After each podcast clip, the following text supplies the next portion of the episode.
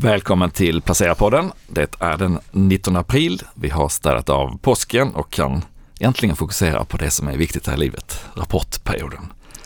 Och med mig för att prata om vad vi kan vänta oss kommande veckor har jag Lotta Faxén och Peter Lagerlöf som är fondförvaltare på Lannibor Fonder.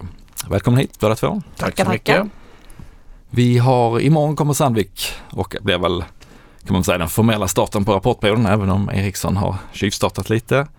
Men vad är era tankar och känslor om vi börjar liksom berätta inför rapportperioden här? Ska jag börja på den? Gör det, Lotta. Ja, men det har ju kommit en del vinstvarningar, både positiva och negativa. Och det som vi kommer hålla koll på, det är ju så hur kostnadsinflationen slår i alla bolag. Nu fattar ju alla att det kommer slå ganska hårt, och det var väl det som man såg i Erikssons rapport också. Och sedan får man ju se lite vad bolagen är i värdekedjan, hur tidigt man kan vara med och höja priserna för att kompensera för kostnadsinflationen och så. Men jag tror det kommer bli ganska trixigt. Sedan blir det väl att det blir alltid störst aktiekursreaktioner i början på rapportperioden, och sen ju längre det går desto mer vänjer man sig, och så fejdar det ut där någonstans i början på maj. Mm. Är det samma för din del, Peter? Jo, det är det. Vi jobbar ju tillsammans. Jag hoppas att vi pratar. Nej, men sen kan man ju tänka sig också att det blir det här med bristsituationer också. Mm. Det är inte bara saker och ting blir dyrare, utan det är ju också frågan om man får tag på alla delar som man behöver då för att producera den här slutprodukten. Så det är väl en sån där sak också. Och rent generellt så jag skulle gissa att bolagen kommer vara väldigt återhållsamma med framåtblickande kommentarer helt enkelt, för att det är väldigt svårt att veta vad som ska ske. Och saker och ting kommer ganska sent i rapportperioden också. Det är ju under första kvartalet. Det är ju mars framförallt då, som har stökat till det. Så att den här inflationsuppgången som har varit ett problem kanske senaste året, den har ju accelererat sista tiden. Så att jag skulle tro att det ska vara klädsamt att vara lite försiktig med att försöka guida framåt. Jag tror också att en grej som man har glömt lite, eller som man inte pratar om när man bara drabbas av den här inflationen på el och energi och precis allting, det är ju de här nedstängningarna i Kina också. Att hamnen i Shanghai har ju varit stängd på grund av covid, och fabriker har varit stängda. Så att det kommer ju säkert accelerera på den här komponentbristen, och det är ju långa ledtider på skepp mellan Asien och Europa också, så att det är ju konsekvenserna av det kommer ju vi se fram till sommaren någonstans, oaktat vad som händer mellan Ryssland och Ukraina. Och man har nästan glömt att vi hade Omikron, inte minst i Sverige, i början på året också. Det borde väl påverka en del. Jo, alltså men det gör ju det. Bolag med, jag tänker på sjukskrivningar och sådär. Jo, men det stämmer ju. Och en del bolag har ju faktiskt varit ute och flaggat för det redan i sina så här pre-calls med analytiker. Men det var ju bolagen flaggade ju redan för det i samband med Q4-rapporterna som kom i mitten på februari. För det var ju januari som var värst drabbad vad gäller Omikron. Så då ska jag tolka det som att då har man lite överseende med att det där är en dag historia nu, så att vi kan svälja det. Det tycker man, absolut. Så borde det vara. Men annars, alltså omgivningen eller backdropen eller vad man vill kalla det, med börsfall, råvarufall, i nytt säkerhetsläge i Europa, inflation och räntor som vi kanske inte har sett på väldigt länge. Om man kokar ner allt det här, vad tror ni blir temat om vi om några veckor tittar tillbaka på rapportperioden? Det brukar ju bli ett eller två teman som alla pratar om, men vad blir det? Nedreviderad vinstestimat, det kanske är ett tema som är följd av att ändå, det är klart att vissa bolag har lättare att kompensera än andra, men det tar oftast lite tid ändå, så att det där kommer nog vara ett tema. Ja, man har ju sett en del nedrevideringar framförallt i verkstadsbolagen inför Q1 nu.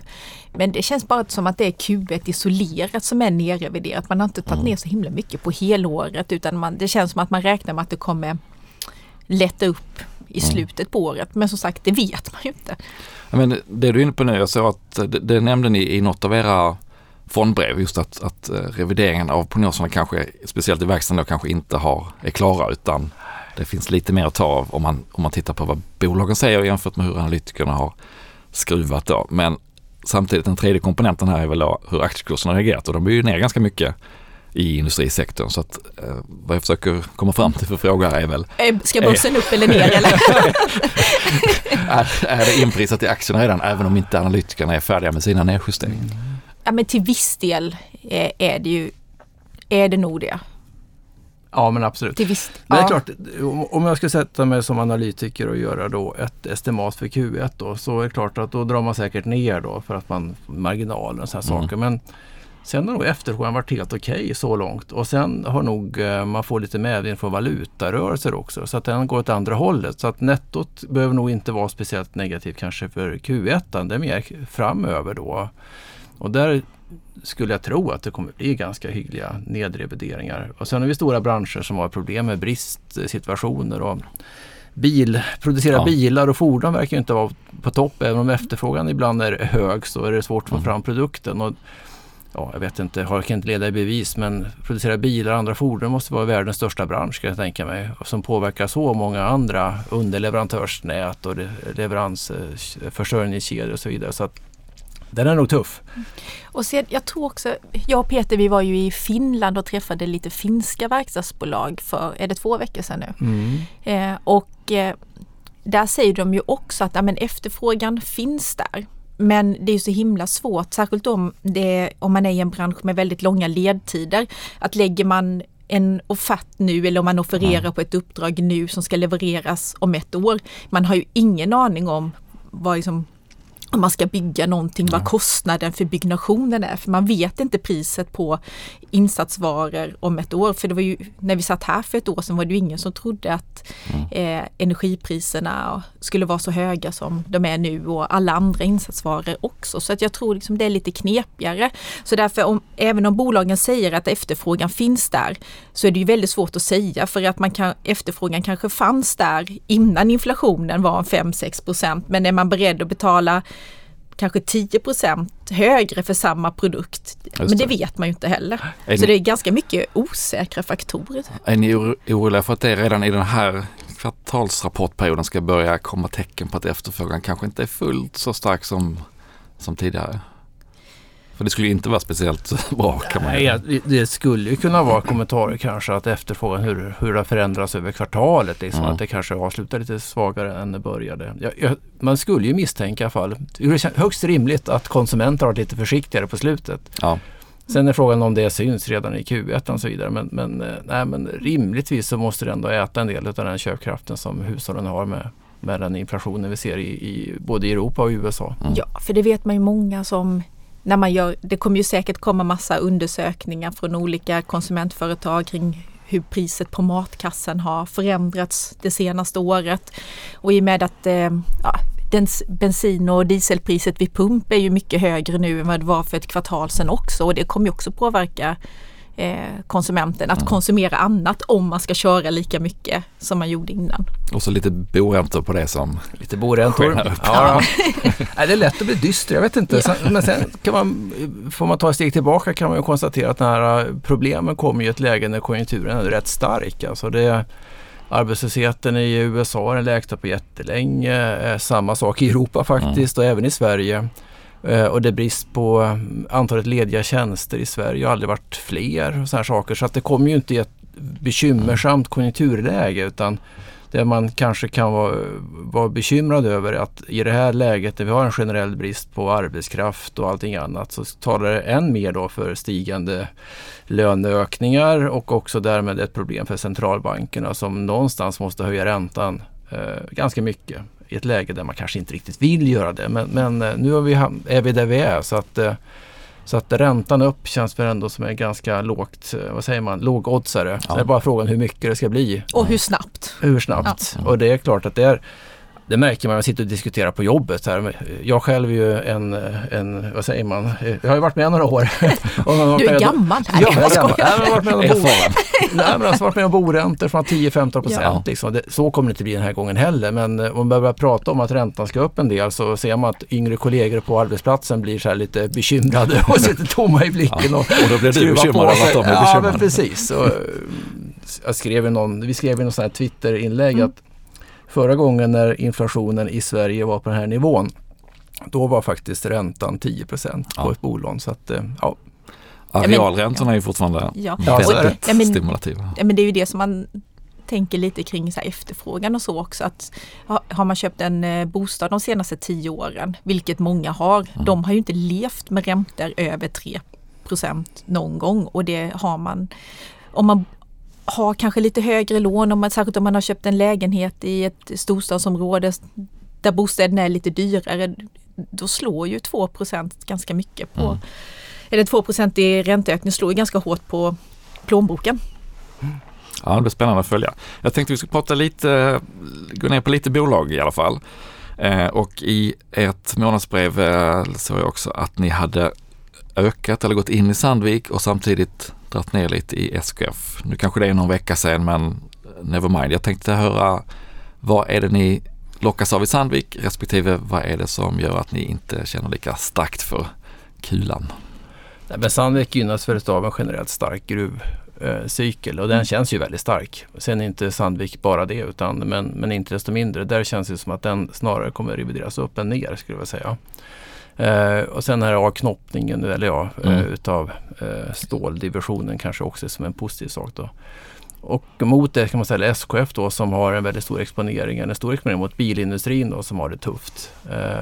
Och så. Sen, jag vet inte, det känns, man blir alltid lite osäker på SKF. Över tiden så är ju inte det en verkstadsaktie. Den har ju underperformat rätt ordentligt i övriga sektorn. Ja, det är en jättedålig investering av oss. Ja, och över tid som buy and hold SKF, ja men det har ju varit dåligt. Ja. Nu har vi en ny ledning i SKF som lovar då att vi ska in i en mer tillväxtera framöver då, men utan kanske då att kunna presentera goda argument för att det ska bli så. Är det det som håller tillbaka aktien? Ja, man inte har någon, jag tror det. Jag tror man vågar inte köpa in i den storyn riktigt. Nej, men som sagt, som Peter sa, att Sandvik har ju en ganska tydlig strategi vart man vill. Med lite avknoppningar, man har gjort en del förvärv som de inte har fått betalt för i aktiekursen heller. De har den här gruvdelen och gruvindustrin, den är ju stark fortfarande och för de gynnas ju av höga råvarupriser. Medan SKF kanske har en lite otydligare strategi kring vart man ska och hur man ska nå dit. Inför rapportperioden, är det några andra sådana här förändringar som ni har gjort där ni ser större potential i något bolag inom sektor och viktat ner? Om man ska tänka lite brett så där, så känns det som att byggindustrin kan ju få lite tufft med alla de här stigande insatsvarorna och sen också långa leveranstider. Vi vet ju att det har varit brist på trävaror och säkert cement känns ju inte heller som en riktig förutsättning att vara på topp och allt sånt där. De har glömt den. Och det är långa projekt ofta. Sen är det klart att hur ser kontrakten ut? Hur kan man kompensera sig för stigande insatspriser? Det är klart att det kan de allra flesta bolagen göra, men på vilket sätt och hur snabbt det går. Och, men tänker du på att de kan ha fasta priser mot kunden och inte kan... Ja, i viss del så kan nog det förekomma tid. Jag tror lite grann den här situationen vi ser nu, den är lite oförutsedd också. Jag kan inte alla delar i hur ett kontrakt ser ut, i olika typer av projekt. Men det finns ju, den senaste tiden har varit extrem. Och det kan ju inte heller utesluta, som Lotta var inne på tidigare, att kunden kanske inte klarar av den här kostnadsökningarna som kanske är nödvändiga i slutändan. Så att jag tror att det är en ny situation och den blir lite knepig att hantera. Och byggsektorn är ju stor. Det är inte så jättestora bolag, men det är klart det finns mycket underleverantörer och andra typer av bolag som är indirekt beroende av detta. Så att det blir en spännande sak i rapportsäsongen. Sedan tar vi ju extremt sällan rapportbets. Utan vi tänker ju, vi har ju lite längre sikt på, eller vi har längre sikt på alla våra placeringar. Sen rapporterna, det är ju inte alltid säkert. Ibland kan man ju ha rätt i en rapport men man kan ha fel i aktien, så då är det mycket bättre att ha lite längre vy på sina investeringar. Inga rapportbets, men hur aktiva är ni under rapportperioden i portföljen med att göra affärer? Ja, men det är lite från tid till annan. Så ingen situation är ju den andra lik, men ibland kan det ju hända att jag tycker att jag började jobba för 20 år sedan, men jag tycker att det har blivit sånt himla tvång på att man ska tolka information mycket, mycket snabbare än de senaste åren, och det är en massa datorer som sitter och handlar och trycker kurser åt höger och vänster, så att ibland så börjar ju de här datorerna handla en aktie innan ens rapporten knappt, alltså man ser första flashen och sedan så börjar det mata åt något håll, men och ibland så blir det ju alltid fel reaktioner. Jag kommer ihåg någon gång, nu är det många år sedan, eller kanske inte så många, men det känns så många år. Så jag kommer ihåg att Thule gick ner 17% på en rapport, bara för att det var någon, man tolkade rapporten på någonting, men då tror jag att vi gick in och köpte för att 17%, varför ska den gå ner på det? Och sedan så rättade det till sig över dagen sen, så att ibland agerar vi på det, men oftast inte. Vi brukar ha så här tumregel, vad är det vi säger? Agera inte förrän på tredje dagen, för då har liksom då handlar man inte i affekt längre. Nej, just det. Om det inte är uppenbara. Nej, men så är det. Det känns väl så. Det, jag vet inte, men det känns som att det är väldigt mycket sån här datastyrd handel liksom. Det är inte någon form av fundament, och det är inte kundorders, utan det är algoritmer som står och bråkar med varandra på sig ibland och trycker kurser, och det är mycket så här konstiga flöden från olika indexprodukter och sånt där som ska vara klara klockan 4 och men det är mycket sånt, och det har nog blivit mer, så att man får nog vara lite försiktig kanske, och ibland kan man ju gå emot också men om det gått ner en nivå så kan det gå ner en sväng till liksom, och då är det mer att nedgång föder nedgång snarare än att det finns motrörelse. Så tycker jag att det är som momentumstrategier som verkligen mycket påverkar. Sånt är det. Men det är ju ofta mer likviditet, speciellt i aktier som inte handlar så mycket normalt sett, så är det mer likviditet på rapportdagen.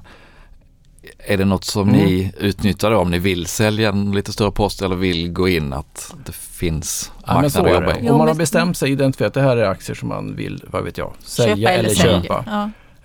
Ja. Men då är det bra att passa på en rapportdag eller kring rapporten, för då är det oftast lite omsättning. Mm. Absolut. Okej. För det misstänker man ju som utomstående ibland, att det kan vara det. Det var en bra rapport, men det var någon som ville ut, och därför lyfte den kanske inte fullt så mycket som var motiverat. Ja, men så är det. Och det kan man generellt säga också, att likviditeten i marknaden, den är god för ganska få aktier. Ja. Det märker man också. Det är att om man vill göra någonting i någon aktie, köpa eller sälja, som är strax under de här allra mest omsatta, men då är det faktiskt ganska svårt många gånger. Att komma ut i marknaden. Så likviditeten är väldigt koncentrerad till vissa papper, skulle jag säga. OMX30. Novo Nordisk, bra likviditet, antar jag. Ja, men den går bra. Den är enkel. Ja, men den är bra. Den är också ett stort innehav i er Nordenfond. Ja. Med 8% senast jag kollade, vilket avviker lite mot dem nedan förra upp för er. Jag tänkte fråga lite kring dels varför ni är så förtjusta i Novo Nordisk, och sen om ni kan förklara lite hur ni tänker kring storleken på poster. Tillräckligt stora för att ge impact, men samtidigt vill man kanske inte att det ska välta hela portföljen om det går fel. Ja, men Novo Nordisk, den är faktiskt största innehav i våra mixfonder också. Okay. Ja, men inte lika överlägset störst, men det är väl en aktie som den gynnas ju verkligen av så här megatrender då, och här är då egentligen välfärdssjukdomar, fetma och såna saker. Och sen har det varit under en lång tid bara egentligen ett bolag då mot diabetes och framförallt både typ 1 och typ 2.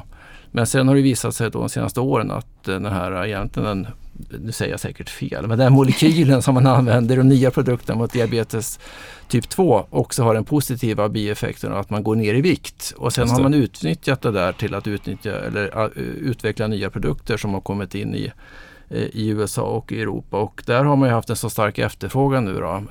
Det bidrar till att man viktminskning och man sänker blodtrycket och alla sådana saker. Så att där har man ju svårt att leverera, och man till och med haft leveransproblem inuti av fabrikerna och så vidare. Så att här finns det ju verkligen ett bolag som då har en strukturell tillväxt som kommer vara i väldigt lång tid framöver. Sen vet man ju aldrig med läkemedel eller vilken bransch som helst, att sen kan dyka upp konkurrenter som är ännu bättre produkter, men så vitt kan bedömas så är det ett bolag som då kan leverera en väldigt fin tillväxt under lång tid. Så det är förklaringen till varför vi och många andra tycker om bolaget, och det är ju de facto Nordens största bolag, så att det är ingen oupptäckt liten juvel som är hittad. Nej, utan det är Afrikas drottning på sig. Eller Danmarks drottning får vi säga. Ja, precis. Efter Margareta. Ja.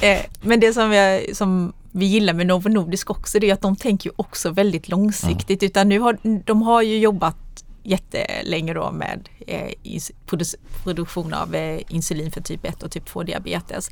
Nu har de tagit fram det här Rebelsus som ska hjälpa mot fetma. Men redan nu, alltså 2022, börjar de prata om vilka produkter som ska vara stora 2035 och 2040. Okay. Så att liksom de Ja, de nöjer sig aldrig heller, utan de tänker långsiktigt, lite som vi försöker göra också. Och jag tycker det är så himla... Alltså, och det är ju en hållbar fond, och liksom, vad är inte hållbart genom att bidra till ett friskare liv, hållbart samhälle, liksom, att man vågar tänka långsiktigt någonstans i vår kortsiktigt tänkande värld. Men storlekarna då? Har ni någon övergräns, undergräns? Hur tänker ni kring hur stort ett innehav ska vara? Om ni... Nej, men vi vill ju liksom att ett innehav ska göra avtryck ändå. Annars blir det bara en rad i fonden. Så att vi har väl någon princip att vi vill ju att ett bolag inte ska vara mindre än 2%. För att jag tror att, för annars blir det lätt att, och vi vill ju ha koncentrerade portföljer också. Hur många innehav har vi i Norden? Är det 34, 30, 35 där någonstans? För att det blir ju så himla lätt att men vi köper 50 punkter eller för 0,5% av det här, och då liksom slutade, då bara sväller hela fonden, och så har man till slut 60 bolag, och det, jag tror att man blir mindre fokuserad och liksom mindre engagerad ju fler bolag man har, utan vi har ju ofta principen också att ska vi köpa ett nytt innehav, men då ska vi ta bort något annat, så att man hela tiden behåller den här koncentrationen, och då blir det ju att ett innehav inte kan vara för litet, för att annars får det inte plats bland de här 30-35. Men hur gör ni sinsemellan, och pitchar ni case till varandra som ni skjuter ner? Den frågan har vi fått. Den är mycket bra. Den kan man få från fondutvärderare. Och vi har ingen skiljedomstol, utan vi brukar komma överens. Och om vi inte är överens så får Lotta bestämma. Det är väldigt sällan vi är oense, tycker jag. Det kan vara lite ibland man känner att tajmingen så här, alltså, vi kan vara överens om att man ska, det här ska vi nog inte ha, men ibland känner man att ibland kanske jag vill gå fram lite snabbare, och ibland, och Lotta vill hålla emot och sånt där, så att det är mer sånt, tycker jag, Lotta. Ja, nej, men ofta blir det så att vi sitter ju och tittar på lite olika bolag. Ibland snubblar du över någonting för att det är någon som ringer till dig om något bolag, och så sitter du och kollar lite på det, och sedan säger att men jag har tittat lite på det här, och kanske ska köpa det, och så gör jag också.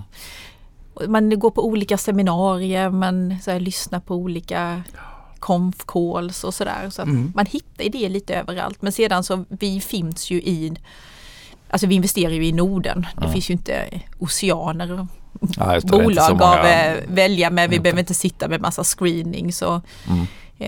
Peter är erfaren, jag är också halverfaren. Så att vi känner ju till de flesta bolag. Sedan blir det väl att det kanske är mest när det varit så mycket börsnoteringar där bolagen är helt nya för oss. Det kanske är då mest som vi har haft diskussioner om vi ska vara med eller inte. Är det inte så? Ja, absolut. När man inte känner till bolagen riktigt från början, och man uppfattar ledningarna på lite olika sätt. Var ni med på många IPOs i fjol? Vi har inte varit det. Vi är fegisar. Nej, men vi har väl haft en liten... Det har ju kommit väldigt många bolag till börsen.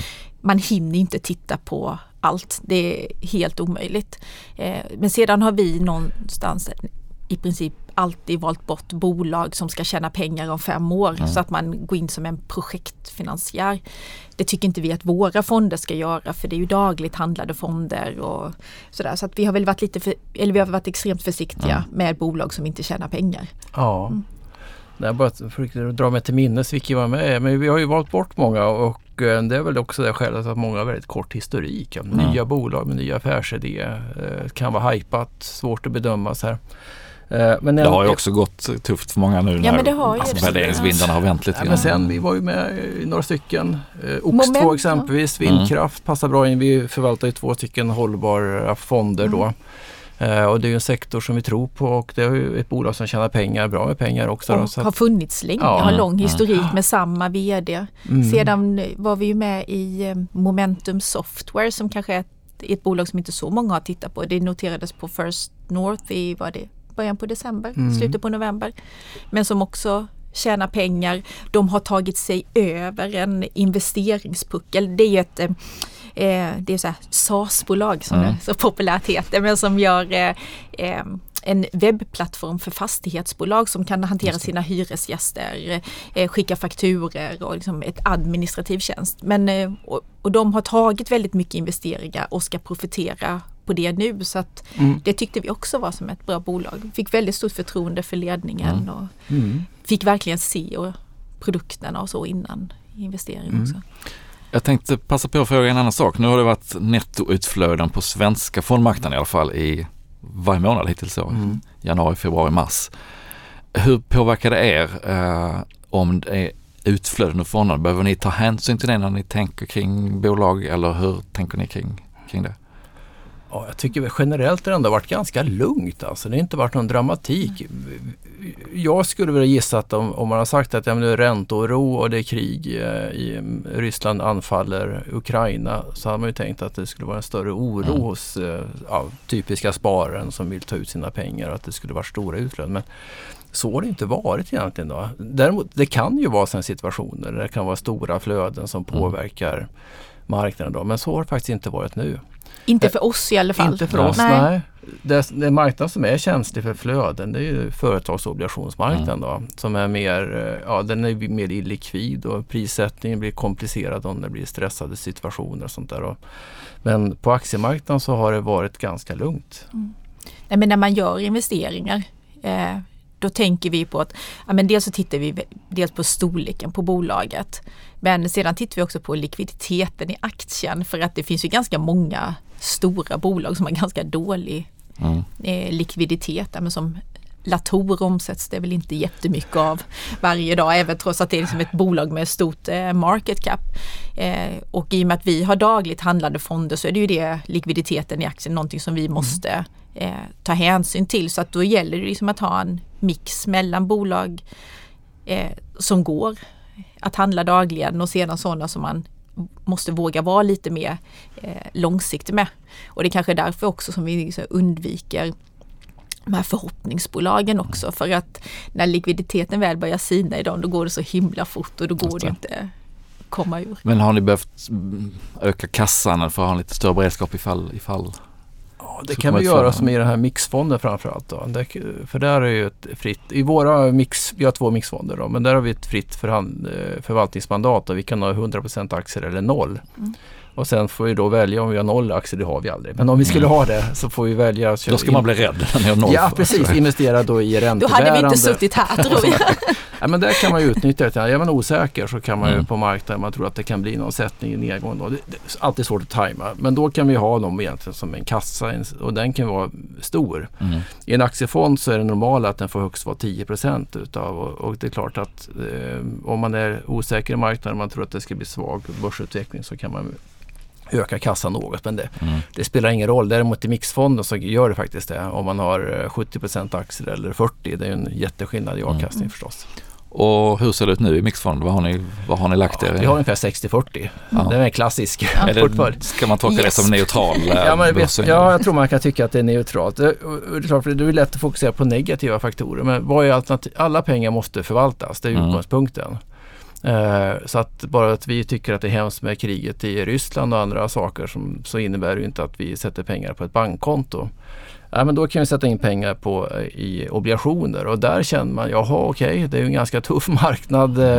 Nu investerar inte vi i statsobligationer, men vilket tillgångsslag kommer ändå kunna hantera inflationen någorlunda bra? Ja, men då hamnar man ändå någonstans. Aktier brukar vara faktiskt ganska bra även i inflationistisk miljö, så att det är inte så att vi är väldigt negativa till börsen, utan ganska neutrala tycker jag. Börsen har gått ner 15-20% sedan årets början. Kanske mycket beroende på inflationsoron, skulle jag säga. Och det känns väl fair. Och sen så får man fundera kring nästa steg nog att jag tänker när estimaten stabiliserar sig, kanske vi vet lite mer om vart inflationen är på väg och räntan, så kanske att blir lite mer positiv igen till börsen. Men just nu känns det ändå som att de negativa eller osäkra momenten överväger. Jag känner nu när vi pratar så låter vi mycket mer negativa än vad vår aktieandel avspeglar. Ja, det är korrekt, Lotta. Men sen beror det ju på vilka aktier. Vi har också våra största innehav i våra blandfonder, det är ju Novo Nordisk och AstraZeneca. Så att det är ju inte det att det är två stora verkstadsbolag som är de största innehaven. Det är ganska defensiv. Ja, men det är det faktiskt. Och vi har rätt mycket försäkringsbolag och laxbolag. Alltså det är inte de här klassiska spela konjunkturen. Nej. Det kan man göra vid något tillfälle också. Men vi känner att, också. Ja, men det är något för tidigt tycker vi. Ja. Men hur ser om vi blickar bortom första kvartalet nu och hur ser spelplanen ut om man skulle blicka ett år framåt? Tror ni, hur kommer börsen att hantera det här med allt elände och all potential som ju samtidigt finns när men det är liksom million dollar question. Nej, men det är ju jättesvårt att veta. Ja. Alltså, bolagen som ändå är det som vi investerar i, de vet ju inte hur det kommer spela ut. Liksom. Och vi vet ju inte heller det.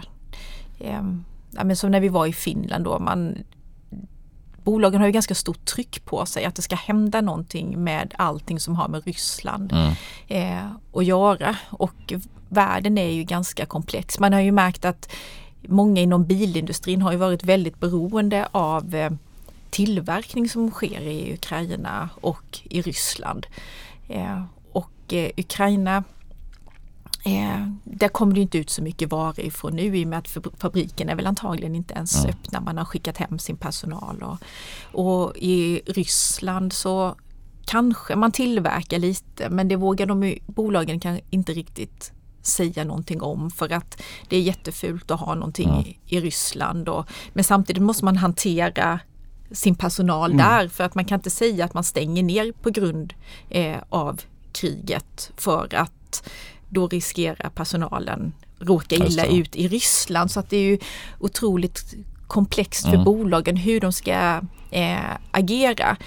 Men allting som idag produceras i Ryssland, det måste ju produceras någon annanstans om man inte vill vara i Ryssland fortfarande. Och det vet man ju inte riktigt hur det kommer spela ut.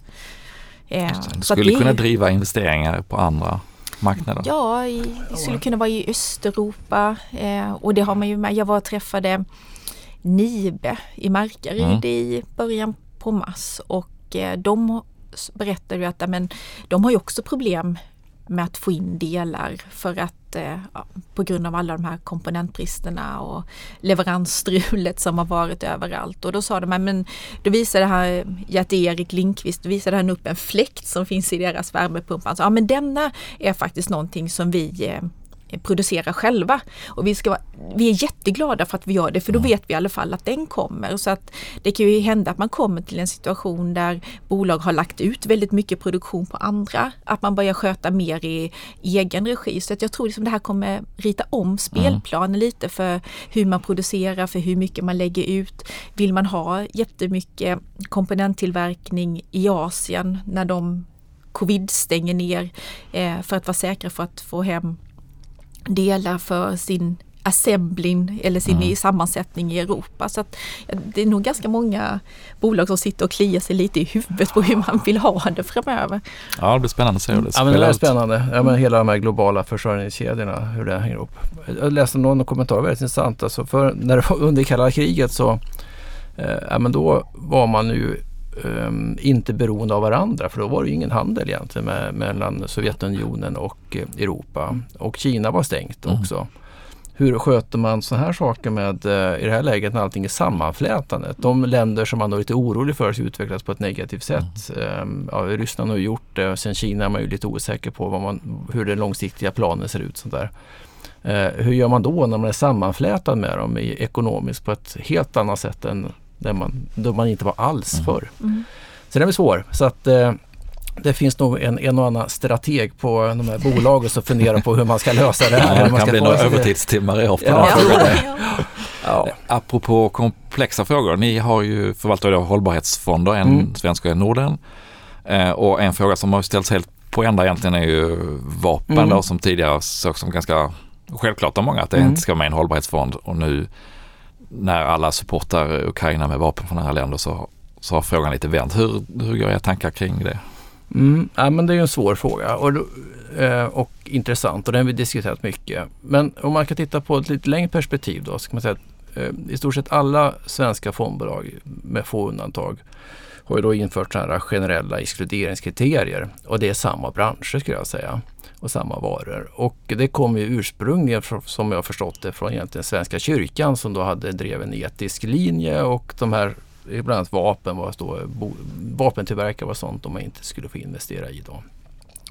Ja, och det har ju alla hållit med om egentligen. Sen kan man ju tycka att det är konstigt på det sättet att herregud, i Sverige så har vi demokratiskt beslut att vi ska ha ett försvar. Har man ett försvar, de kan ju inte ha det med träpinnar utan de får väl ha någon form av vapen också. Så här. Men det får man då. Så trots ett demokratiskt beslut att ha vapen så får vi inte investera i det, och det känns ju som ologiskt. Jag håller med om det. Och vi känner väl också att ja, det känns som väldigt konstigt exkluderingskriterier.